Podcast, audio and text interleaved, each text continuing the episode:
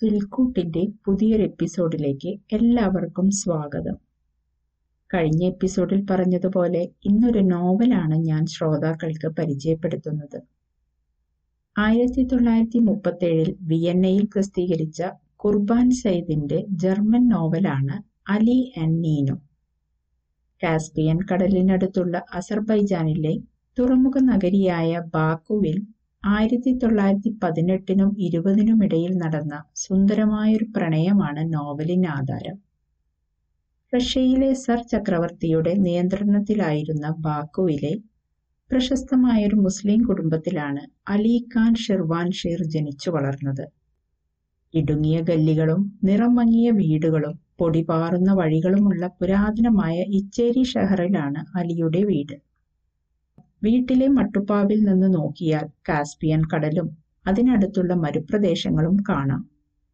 ആ കാഴ്ചയുടെ വശ്യതയിൽ അവിടെ ഇരുന്ന് ലാറ്റിനും കെമിസ്ട്രിയും പഠിക്കുന്നത് വ്യർത്ഥമാണെന്ന് ചിന്തിക്കുന്നുണ്ടെങ്കിലും സ്കൂൾ പരീക്ഷകളെല്ലാം അലി പാസ്സാവുന്നുണ്ട് തന്റെ മകൻ പാശ്ചാത്യ വിദ്യാഭ്യാസം നേടുന്നതിനെ പ്രോത്സാഹിപ്പിക്കുന്ന അലിയുടെ പിതാവ് ഒരു തീവ്ര പൗരസ്ത്യ മതവിശ്വാസിയാണ്. ക്രിസ്ത്യൻ മതവിശ്വാസത്തിലും പടിഞ്ഞാറൻ സംസ്കാരത്തിലും വളരുന്ന നീനോയുമായുള്ള അലിയുടെ ബാല്യകാല സൗഹൃദം പ്രണയത്തിലേക്ക് വഴിമാറുകയാണ്.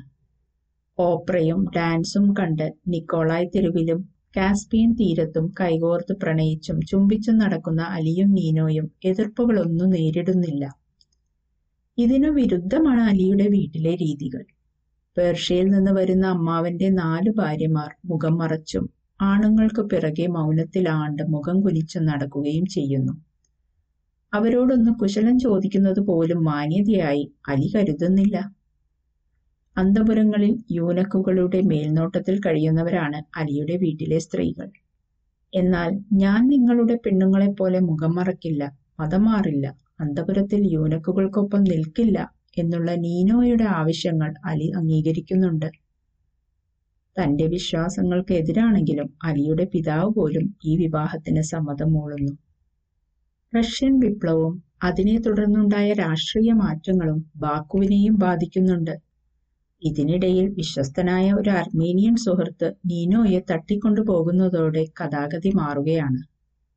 അലി സുഹൃത്തിനെ കൊല്ലുകയും അന്ന് ഏറെ പ്രാബല്യത്തിലുണ്ടായിരുന്ന അഭിമാനഹത്യയ്ക്ക് മുതിരാതെ നീനോയെ സുരക്ഷിതമായി അവളുടെ വീട്ടിലെത്തിക്കുന്നതിനുള്ള ഏർപ്പാടുകളും ചെയ്യുന്നു.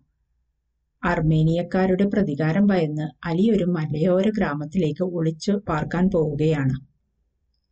കുതിരപ്പുറത്തെ യാത്രയിൽ അലി കാണുന്ന മരുഭൂ കാഴ്ചകൾ വളരെ മനോഹരമായി പുസ്തകത്തിൽ വർണിച്ചിട്ടുണ്ട്. കുറച്ചു മാസങ്ങൾക്ക് ശേഷം അലിയെ തിരഞ്ഞ് നീനോയും ദാക്കിസ്ഥാനിലെത്തുന്നു. സുഹൃത്തും മുല്ലയുമായ സെയ്ദ് മുസ്തഫയുടെയും രണ്ട് സാക്ഷികളുടെയും സാന്നിധ്യത്തിൽ നീനോയും അലിയും അവിടെ വെച്ച് വിവാഹ കരാറിൽ ഒപ്പുവയ്ക്കുന്നു. ദാക്കിസ്ഥാനിലെ ജീവിതം ദുരിതപൂർണമായിരുന്നെങ്കിലും നീനോ അതുമായി പൊരുത്തപ്പെട്ടിരുന്നു. ബാക്കുവിലെ രാഷ്ട്രീയാന്തരീക്ഷം ഇതിനകം കലുഷിതമായി. ഓട്ടോമൻ സാമ്രാജ്യം ചുവന്ന പട്ടാളത്തെ തുരത്താനായി ബാക്കുവിലേക്ക് നീങ്ങുന്നതറിഞ്ഞ് നാട്ടിലേക്ക് പോവുകയാണ് അലിയും നീനോയും. കണക്കുകൂട്ടലുകൾ തെറ്റിച്ച് റഷ്യൻ പട്ടാളം ബാക്കു തിരിച്ചു പിടിച്ചപ്പോൾ അലിയും നീനോയും പേർഷ്യയിലേക്ക് നാടുവിടുന്നു.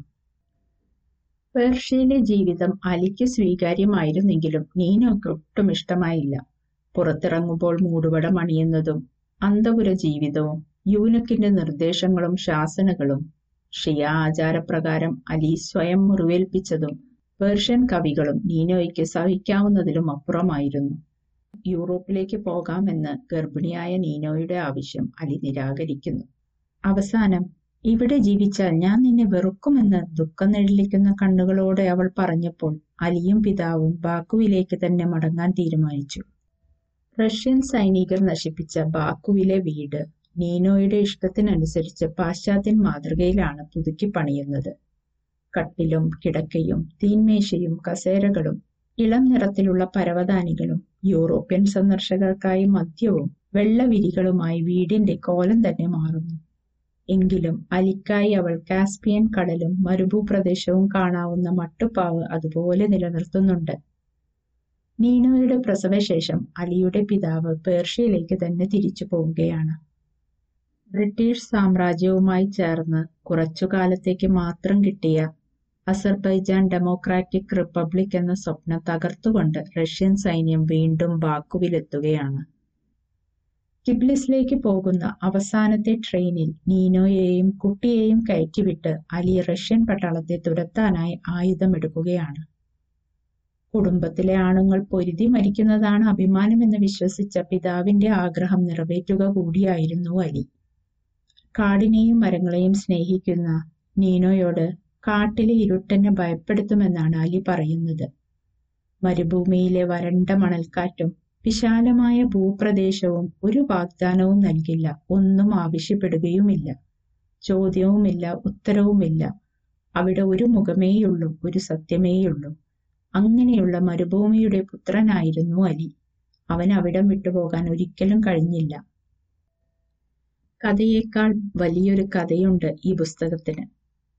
രണ്ടാം ലോക മഹായുദ്ധത്തിൽ ലോകം കലങ്ങി മറിഞ്ഞ സമയത്ത് ആദ്യ പ്രസിദ്ധീകരണത്തിനു ശേഷം വിസ്മൃതിയിൽ ആണ്ടുപോയ പുസ്തകമാണ് അലി എൻ നീനോ. യുദ്ധാനന്തര ബെർലിനിലെ ഒരു സെക്കൻഡ് ഹാൻഡ് പുസ്തകശാലയിൽ നിന്ന് ജേനിയ ഗർമന് ജർമ്മൻ ഭാഷയിൽ പ്രസിദ്ധീകരിച്ച കൃതിയുടെ കോപ്പി ലഭിച്ചു. കഥയുടെ ആകർഷണീയതയും അതെഴുതിയ കാലഘട്ടത്തിന്റെ പ്രത്യേകതയും കാരണം ജെനിയ അത് ഇംഗ്ലീഷിലേക്ക് മൊഴിമാറ്റം ചെയ്യുകയായിരുന്നു. ആദ്യം ബ്രിട്ടണിലും പിന്നീട് ന്യൂയോർക്കിലുമായി പുസ്തകത്തിന്റെ ഇംഗ്ലീഷ് പതിപ്പുകൾ പ്രസിദ്ധീകരിക്കാനിടയായി. ഇതൊക്കെയായിട്ടും നോവൽ എഴുതിയ കുർബാൻ സയ്യിദിനെ കണ്ടെത്താനായില്ല. ദശാബ്ദങ്ങൾക്ക് ശേഷം കുർബാൻ സയ്യിദ് എന്നത് രണ്ടു വ്യക്തികളെ മറയ്ക്കുന്ന ഒരു തൂലികാ നാമമാണെന്നാണ് പ്രബലമായ നിഗമനം. ഓസ്ട്രിയക്കാരിയായ ബറോണസ് എൽഫ്രെഡ് എന്ന എഴുത്തുകാരിയുടെയും ജൂതമതവിശ്വാസിയായി ബാക്കുവിൽ ജനിച്ച് പിന്നീട് ഇസ്ലാം മതത്തിലേക്ക് മാറിയ ഇസദ് ബേ എന്ന എഴുത്തുകാരന്റെയും ജീവിതവും സൗഹൃദവുമായിരിക്കും കഥയുടെ പിന്നിലെ കഥയും തൂലിക നാമവുമാവുമെന്നാണ് പുസ്തകത്തിന്റെ പുറഞ്ചട്ടയിലുള്ള ഡോക്ടർ ഹെയ്ൻസ് ബാരസോണിന്റെ കുറിപ്പിൽ വ്യക്തമാക്കിയിട്ടുള്ളത്. രണ്ടു വ്യക്തികളുടെ പ്രണയത്തിനുമപ്പുറം പലതുമുണ്ട് ഈ നോവലിൽ. വൈവിധ്യമാർന്ന രണ്ട് സംസ്കാരങ്ങളുടെ ഇരുളും വെളിച്ചവും യാത്രകളും ദേശങ്ങളിലെ മനുഷ്യജീവിതങ്ങളും വിശ്വാസങ്ങളും സൗഹൃദങ്ങളും ഭക്ഷണരീതികളും നാടോടിക്കഥകളും അങ്ങനെയെല്ലാം ചേർന്ന് നല്ലൊരു വായനാനുഭവം നൽകുന്ന കൃതിയാണ് അലിയൻ നീനോ. അലിയൻ നീനോ എന്ന ചരിത്ര നോവലിനെ പരിചയപ്പെടുത്തിയത് എല്ലാവർക്കും ഇഷ്ടമായെന്ന് കരുതുന്നു. മറ്റൊരു എപ്പിസോഡുമായി ഉടനെ എത്താം. സ്നേഹത്തോടെ مبين.